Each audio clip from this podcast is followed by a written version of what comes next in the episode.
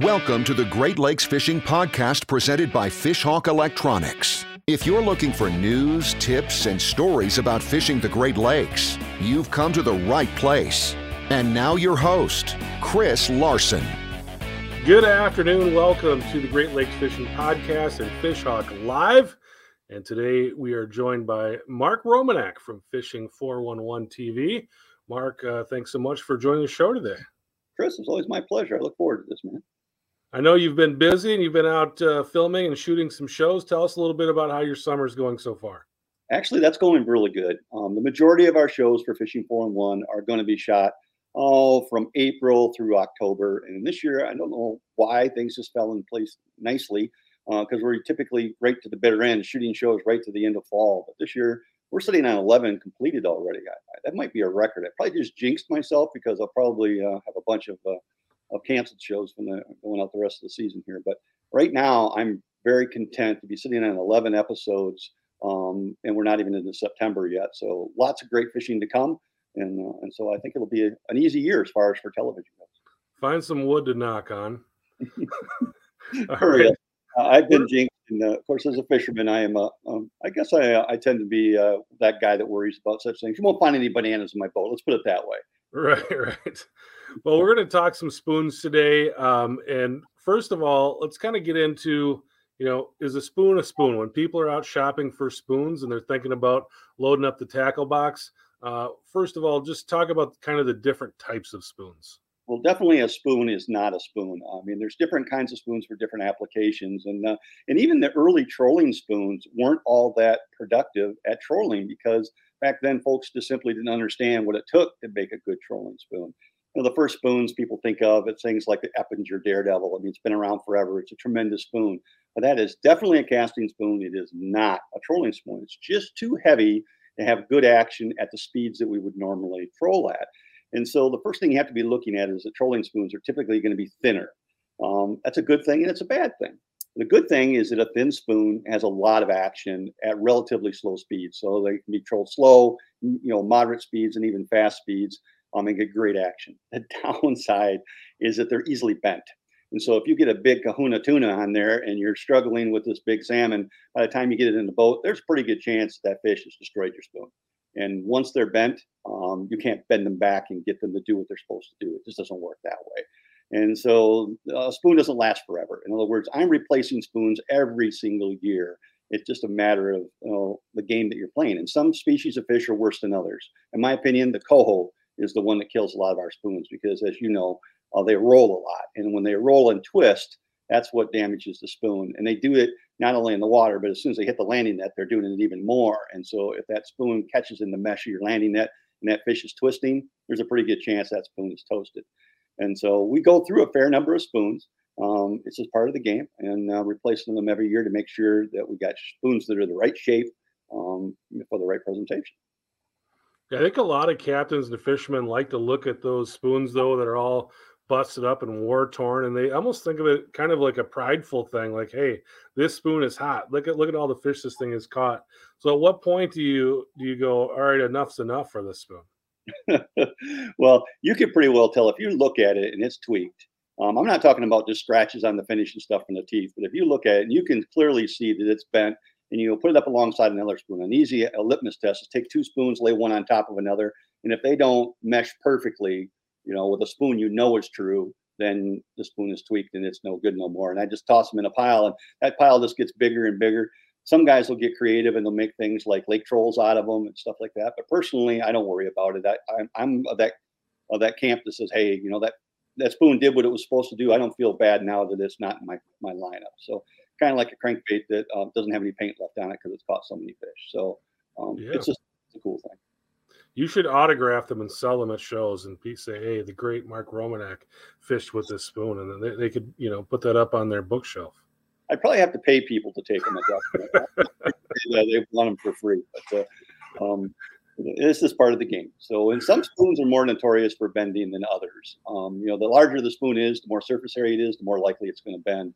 Uh, smaller spoons tend to be used for smaller species that are less aggressive and they don't tend to bend so much. Like, for example, the little junior streaks that we use for walleye, I almost never bend one of those. Um, but the standards and the magnums that we use for trout and salmon, they get bent constantly. So it's just part of the part of the game. Yeah, let's talk about that a little bit. That's a good segue. Let's talk about sizes and and how do you go about kind of deciding what size to dip in the water when you're about ready to to put set up your trolling program? Well, largely, Chris, it comes down to you know what you're trying to imitate, what forage is out there that you're trying to imitate, and that'll of course have a big factor on what type of fish that you're trying to target. If you're going after salmon, now there's a pretty good chance you're going to be using the larger size spoons, what they're typically called magnums, or the standard size spoons, uh, because those are the size that do a really good job of imitating the thing a salmon is likely to eat, uh, smelt, alewives, gizzard shad, that type of thing. Uh, if you're going after a smaller species like walleye, and you're trying to use a salmon spoon, that's just not really going to be applicable because walleye are eating different forage. A walleye is more likely to be eating something like an emerald shiner, uh, which is a smaller and more slender bait fish. And so you want a slender spoon to replicate that the best as possible. Um, and then there's medium sized spoons. And uh, I use a lot of silver streaks, and uh, I have some spoons here that I, that I brought along for sampling. And this one over here on the far side here by my hand right now, that's a Magnum uh, that's what I would describe as a salmon spoon. The one next to it, of course, is, uh, is a standard. Again, that's a salmon and a trout spoon. And then the next one over here, um, this one here that I'm kind of jiggling with there, that's called a mini. And that's a useful spoon because it has a lot of application. We catch trout and salmon on it, we catch brown trout on it. Um, but it's also a good walleye spoon as well. And then the far side there, the smallest one, that's called a junior streak. And about the only thing I use that for is walleye fishing. I know some guys use them for some other applications, but that's my go-to walleye spoon. All right, so it's a good look at sizing. We've got a question here from High Point Outdoors over on YouTube, and they're asking, uh, does size and the color of spoons you choose change uh, uh, depending on water temperature? Not so much. Um, you know, you know, typically when we're targeting trout and salmon, we're looking for a specific water temperature that we know they're going to be abundant in, um, and that typically runs from 50 to about 60 degrees. For example, I was just steelhead fishing uh, just recently, um, and the coolest water we could find was 60 degrees, and that's where the steelhead were. Uh, and so the spoon size is not as relevant as what the available forage is going to be. Um, if you're using a big spoon like a magnum, um, but those fish have been keyed on feeding on smaller smelt, maybe a three inch smelt, um, your spoon is not going to look natural to them because they're not used to a forage that big and they're going to abandon that spoon, not necessarily uh, you know strike that spoon as readily. The example I would use is I go to Lake Ontario in the springtime. In the springtime, all of the forage fish are as large as they're going to be because they've already completed the full life cycle. So if you're talking about an alewife that's six inches long, that big magnum spoon um, is you know it's going to be something that uh, you know it's going to do a nice job of replicating that. And uh, backwards here, looking into the camera, of course, but uh, the larger spoon on there is the magnum. So to me, I'm looking more about the size of the forage to match the spoon, and I'm not too concerned about water temperature. Water temperature is going to play to trolling speed. And that's another whole subject that we'll want to get into today is talking about what trolling speed is applicable for what spoons. Yeah, let's do that now. Let's talk about uh, about your trolling speeds and kind of what you choose depending on what spoon you're using and, what species you're chasing. Okay. Well, typically speaking, water temperature dictates trolling speed for the most part. You know, when it's real cold water, we're naturally going to slow down because those fish are going to be a little bit more lethargic in cold water than they would be in warm water. But the you know the exception to that rule is trout and salmon. Even in cold water, salmon will chase baits at a relatively high rate of speed. 2.2 to 2.5 miles an hour is not uncommon, even when the water is only 42 to 45 degrees. Um, so in that situation, um, you're dealing with something that's a little bit a little bit different, di- you know, dichotomy. Um, those fish will chase even in cold water. But other species of fish, like let's say for a, for example, a walleye. A walleye is a warm water species they typically are not interested in spoons until you get to the point where you control about two miles an hour. And for me, that water temperature is about 60 degrees. So when that water temperature gets to about 60 degrees, I start thinking spoons because now I know I can go fast enough to give the spoon great action. The problem with a lot of spoons is if you get below two miles an hour, you're going to lose a lot of action on those spoons. So most spoons come to life at two to two two to two five. That's where they're the best. If you dip down to one eight to one nine, you might have action or you might not. And uh, it depends on the spoon. Uh, also depends on whether you're trolling into the sea or whether you're trolling with a following sea. So um, keeping those things in mind, there's a lot to understanding how to get the most out of spoons. In general, I would say a spoon is a presentation that shines better at higher speeds. All right, let's talk a little bit about you said presentation. Uh, we got a question that actually is pretty timely over on Facebook. What's your favorite way to run the spoon? Rigger, Dipsy, lead core, kind of what what's how does your what does your program look like? All of the above. I know that's kind of a cop out, but actually we use all of those things, and uh, and I highly recommend uh, even walleye guys. You know, walleye guys are not really downrigger guys for the most part. You look at a typical walleye fisherman, he probably doesn't have downriggers, but you really ought to. Um, because downriggers are a tremendous presentation for all of the species. There's nothing better uh, for, for depth control. So I'm using spoons on all of those presentations. Um, if the water is super clear, uh, an example like Lake Michigan, uh, the Michigan side of Lake Michigan, those waters can be gin clear. It's not uncommon to have 20 or 30 foot visibility. Um, certainly lead cores and copper lines, weighted steel, uh, sinking lines in general that are fished on inline boards that you can get out to the side that are more stealthy are going to probably be your best producers. Um, things like dipsy divers. Historically, we always just ran a six foot leader behind a dipsy diver. Now we run things like slide divers that allow us to put a longer leader behind the diver itself, prim- primarily in clear water. Um, but I always, every day when I'm trout and salmon fishing, and many times with walleye fishing, I always have riggers in the water as well. The show we just shot in Lake Erie that I was talking about um, just briefly was primarily about steelhead, but there were walleyes there, and we caught a lot of them on downriggers and fish we probably wouldn't have caught otherwise because a downrigger gives you much better control uh, for your depth. So when those fish are at a very specific depth, you can't beat a downrigger for depth control. Very good. Uh, you talked a little bit about the different ways that you fish it. Um, how about other things that you would add to your presentation? Things like inline flashers. Can you talk a little bit about that? that's a that's interesting because a lot of people simply don't understand that you don't have to fish a spoon clean. You can fish it with an attractor. There's a variety of them out there that guys can use. Uh, the one that I've fallen on that I seem to like the best is product made by Yakima Bait. It's called a uh, it's called a spin fish. It's triangular in shape, and they're very popular in the Pacific Northwest. You don't see a lot of guys here using them in the Great Lakes yet. Um, but it's triangular in shape, and the reason I like it is because it doesn't create any drag or resistance. A typical attractor, like a rotator, is going round and round like this in the water, creating a fair amount of resistance. Um, whereas a spinfish is just spinning on its own axis. And so the beauty of it is, is it puts out more flash. So I'll rig a spinfish on the line, um, and then I'll rig my spoon directly behind it, about six feet away. So you've got a spinfish that's you know creating flash, and then you've got your spoon trailing that. I'll take that whole rig and I'll set it behind a downrigger 20 to 50 feet, depending on the clarity of the water. And that has been lights out for me. And I can't tell you how many walleyes, steelhead, um, you know, cohos, king salmon, brown trout we've caught doing that. So that extra flash brings those fish into the gear. And then once they get into the gear and get close, then of course they see the spoon and it's game on. Very good. Uh, you talked about running it clean. How about uh, tipping? Do you do any any sort of uh, tipping of spoons when you're out trolling? Um, you see guys do that for walleye a fair amount where they're putting a little piece of night crawler on there. And I believe that they're doing that for the scent purposes. And, and I think there are better ways to do that.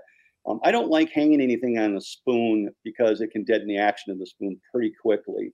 Um, these actions of spoons are pretty subtle, and um, you do anything, hang anything on them, and then suddenly all of a sudden you don't have the action. You're not getting bit on those spoons. So if you like scent and you wanna and you wanna add a scent stream to the water, I think you're further ahead uh, to use a scent product. Uh, we use a lot of ProCure.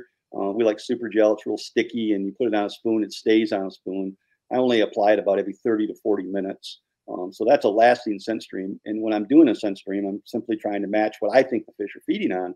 If they're feeding on smelt, I'm using a smelt scent. If they're feeding on alewife, I'm using an alewife scent. If they're you know feeding on gizzard shad. Guess what? Uh, I'm using a gizzard gizzard shad scent. So you can match the hatch really nicely there and make that spoon not only look good enough to eat, um, but just as importantly, smell good enough to eat. Probably the thing that that people who fish talk more about uh, when they when they talk about buying gear, especially lures, is going to be color, and that's something that uh, you know people debate about all the time. Tell me about colors and kind of what goes into that when you're selecting what you're going to be throwing in the water.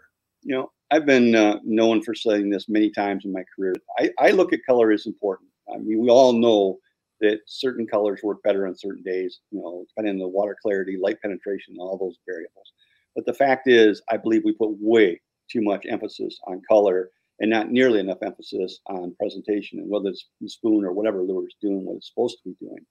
that stated, we have biases, and I'm just as guilty as the next guy. I've got my biases of colors that I like.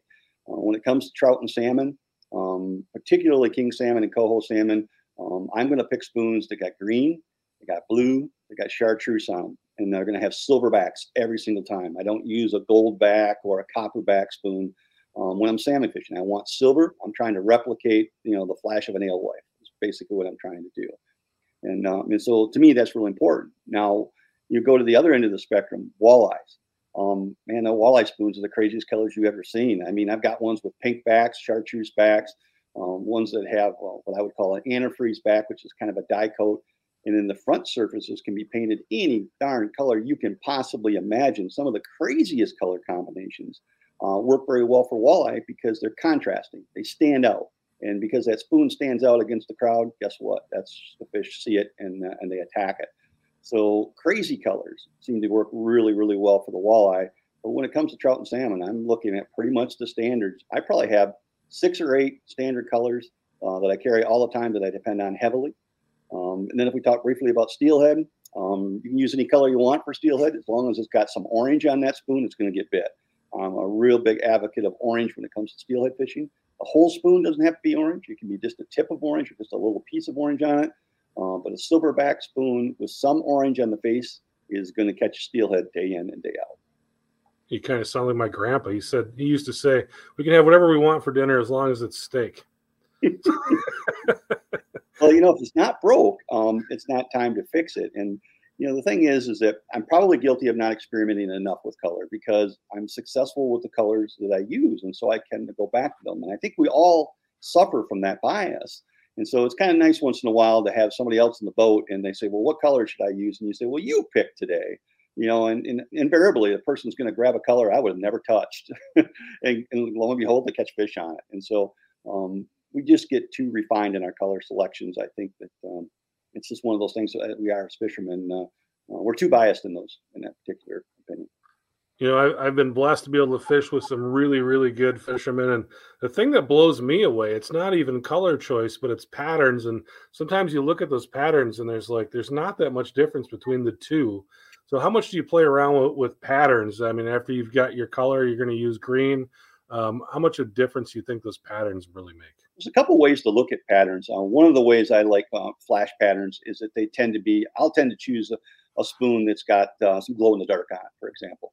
Now, I don't like spoons that are too much glow in the dark. I think that's overbearing. Um, and I think that actually repels fish. But if you have a little strip that's glow in the dark on an otherwise spoon that's not glowing, that can be very, very effective. And so, if you are fishing early in the day or late in the day, and uh, you know are using a glow spoon that's going to get a little bit more visibility at deep water, um, I think that's a huge advantage. So that's a good way you can do that. But mostly I look at it as contrast. And what I'm talking about is I want the different colors on the spoon to be highly contrasting to one another so that each complements the other. I don't want similar colors side by side because they blend in together. If you have, you know, orange down one side, you know, and a, and a, you know, a darker color like a black or purple on the other side, they're going to be very contrasting to one another. Um, and to me, that makes the spoon more, you know, more easy to be seen is those contrasting colors. All right, I think we've done a pretty good job kind of going through a lot of the things you'd think about. Uh, is there something that you can think about, Mark, that I didn't ask you about that's important? Absolutely. I think leader um, and uh, the diameter of the leaders that we use um, can make a big difference. Grab a quick crank here. The um, the thing that I think a lot of us don't give a lot of consideration to is how does leader impact on lure action? If you're a salmon guy um, and you're fishing lead cores, um, or even maybe on your downrigger rods and stuff, you're probably having a minimum of 20 pound test line, and and that's fine. If you're if you're trolling with a Magnum spoon or a standard spoon, um, you're probably going to do just fine with 20 pound test. But what happens if you get an opportunity to go? Um, maybe you're going to chase brown trout and uh, or maybe walleye, and you're going to run those mini size or those smaller spoons like the junior streaks. If you're running 20 pound test on them, you're not getting the action out of the spoon you could get. Um, and so it's probably going to cost you. So people are thinking, oh God, Mark's going to tell me I got to redo my leaders on all of my lead cores every single time I go back and forth. Uh, we don't do that. Basically, I put a 20 pound leader on all of my lead cores, all of my coppers, um, all of my weighted steel lines, um, and even my downriggers. And so if I want to run a shorter leader, or excuse me, a lighter leader, what I'll run is just a six foot leader of a lighter material. Typically, um, for brown trout, Um, for coho, um, for walleye, where I'm using smaller spoons, I drop down to a 15 pound test. And uh, six foot of 15 pound test is absolutely perfect to get that spoon lively. Um, it makes a huge, huge difference. All right, very good, Mark. I know you guys have been busy. I've uh, seen some different Facebook posts and I think Instagram posts of you guys out doing some work with precision trolling data, and that's going to be uh, pretty pretty important information when we're running spoons as well. Tell us a little bit about what you have going on there right now. Well, this is the time of year that we do our precision trolling testing. As a lot of people know, uh, we do it with a scuba diver. Um, scuba divers in the water, and we're trolling past the scuba diver. So we're pretty much limited to diving when the water temperatures are 50 degrees or warmer, and that's because you really can't be in the water for any extended period of time in water that's colder than 50 degrees. And uh, so summertime is, you know, peak time for us. So we'll be doing precision trolling testing now all the way up until the water temperature starts dropping down to about 50. And where I live here in northern Michigan, that's usually about the first of October. So we're usually wrapped up by the first of October. Um, from a big water perspective, um, we're going to be doing a lot more stuff for big water, a lot more lead core data, um, a lot more dipsy type data um, is going to be coming in the future. So we've been working on that um, this summer as well. So um, I would estimate that you know when it's all said and done, we'll probably test 35 to 40 new crankbaits. we always do quite a few new crankbaits every year. Um, but we'll definitely expand on the 50 plus two, which is snap weights in combination with crankbaits. Everybody loves that. Um, and people are eating that data up for sure. So um, believe me, what we've just talked about, those things right there, that's enough to keep me busy for more than a summer. So you've got a lot going on. And of course, uh, working with the show, Mark's website is fishing411.net. And uh, where can people find the show? Uh, this time of year, we're on World Fishing Network. So if you want to see the, the show on national broadcast television, you'll see it on World Fishing Network for third and fourth quarter. And there's a lot of broadcasts out there. I think they're giving us like four a week. And so there's lots of broadcasts out there. Um, if you don't have World Fishing Network, the easiest way to find us is going to be um, simply going to YouTube. Our YouTube channel is very popular. Views are going up constantly. Everybody, you know, knows about YouTube and uses it, you know, uh, to a high degree. So you'll find us on YouTube. And then there's another thing called myoutdoortv.com. And My Outdoor TV is kind of like the Netflix of outdoor television. You have to pay a small monthly fee, um, but everybody has got content there. So there's an extensive amount of content that you can get for a very small monthly fee. And we're there, of course, as well. So all of our content is uh, is on all of those different uh, venues. So you, you, shouldn't have too much trouble uh, finding Fishing 411 if you're if you're looking for it. Very good. Mark Romanack from Fishing 411 TV. Appreciate you coming on the show today and talking spoons with us. And uh, I think a lot of people enjoyed the conversation and uh, hopefully learned quite a bit as well. Well, it's been my pleasure. These are uh, great uh, learning tools. I think people take advantage of things like the podcast you're putting together can make them a lot better fishermen. All right. Thanks to Mark. Thanks to everyone for watching and listening today. We will talk to you next time. Thanks for listening to the Great Lakes Fishing Podcast presented by Fishhawk Electronics. For more information on fishing the Great Lakes, visit our blog at fishhawkelectronics.com.